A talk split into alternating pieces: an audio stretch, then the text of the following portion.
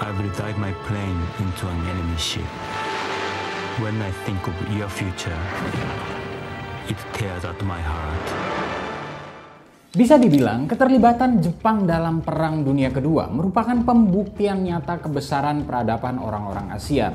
Namun hal tersebut jugalah yang mengekskalasi kerusakan yang diakibatkan oleh perang besar ini. Well, hingga kini para ahli sepakat bahwa Perang Dunia Kedua adalah perang paling besar sekaligus paling mematikan sepanjang sejarah dengan sekitar 80-an juta orang meninggal karenanya.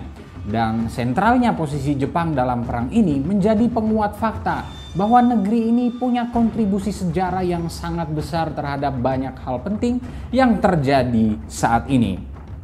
Tapi pernah nggak sih kalian berandai-andai apa jadinya kalau Jepang tidak terlibat dalam perang ini? Hmm, interesting.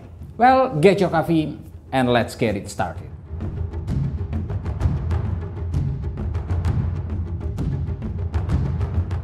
Pertanyaan soal possibility keterlibatan Jepang di Perang Dunia Kedua ini jadi hal yang besar loh kalau kita pikir-pikir. Pasalnya sebelum serangan Jepang ke pangkalan militer Amerika Serikat di Pearl Harbor, negeri Paman Sam itu sebenarnya mengambil kebijakan politik luar negeri yang agak tertutup.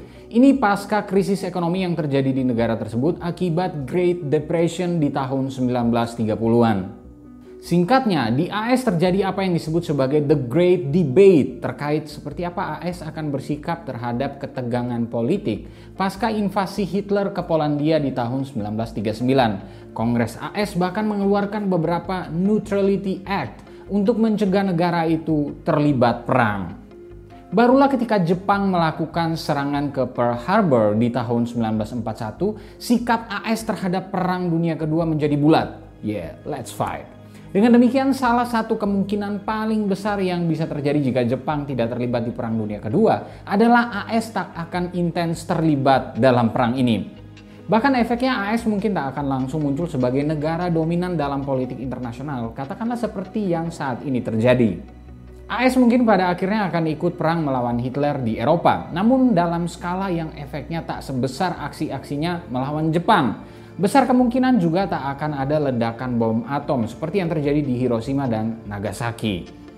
Kemudian AS dan Uni Soviet tentunya tidak akan muncul sebagai salah dua negara yang dominan. Bahkan kalau Jepang tak ikut Perang Dunia Kedua atau sebaliknya malah bergabung dengan kubu sekutu, negeri matahari terbit itu bisa saja menjadi kekuatan dominan lain dalam politik internasional.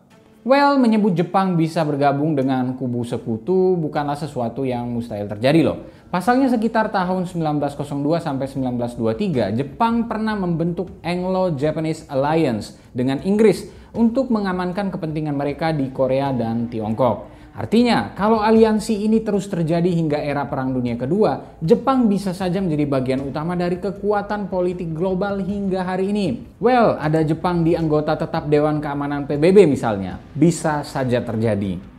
Kemudian, kalau Jepang tak bermain-main di Asia, maka Perang Dunia Kedua sangat mungkin lebih cepat berakhir. Dan kalau itu terjadi, Indonesia mungkin tak akan pernah dijajah oleh Jepang.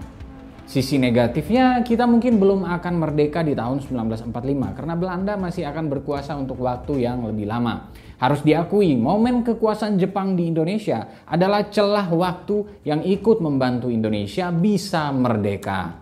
Hmm, menarik ya? Anyway, ada banyak versi kemungkinan-kemungkinan yang bisa terjadi andai kata Jepang tak ikut Perang Dunia Kedua. Kita memang tak bisa membalikan sejarah, namun setidaknya belajar dari kerusakan-kerusakan yang sudah terjadi. Harapannya sih dunia ke depannya bisa menjadi lebih baik dan perdamaian selalu bisa tercipta di antara negara-negara. Nah, lalu bagaimana menurut kalian? Apa alternatif histori versi kalian kalau Jepang tak ikut Perang Dunia Kedua? Berikan pendapatmu.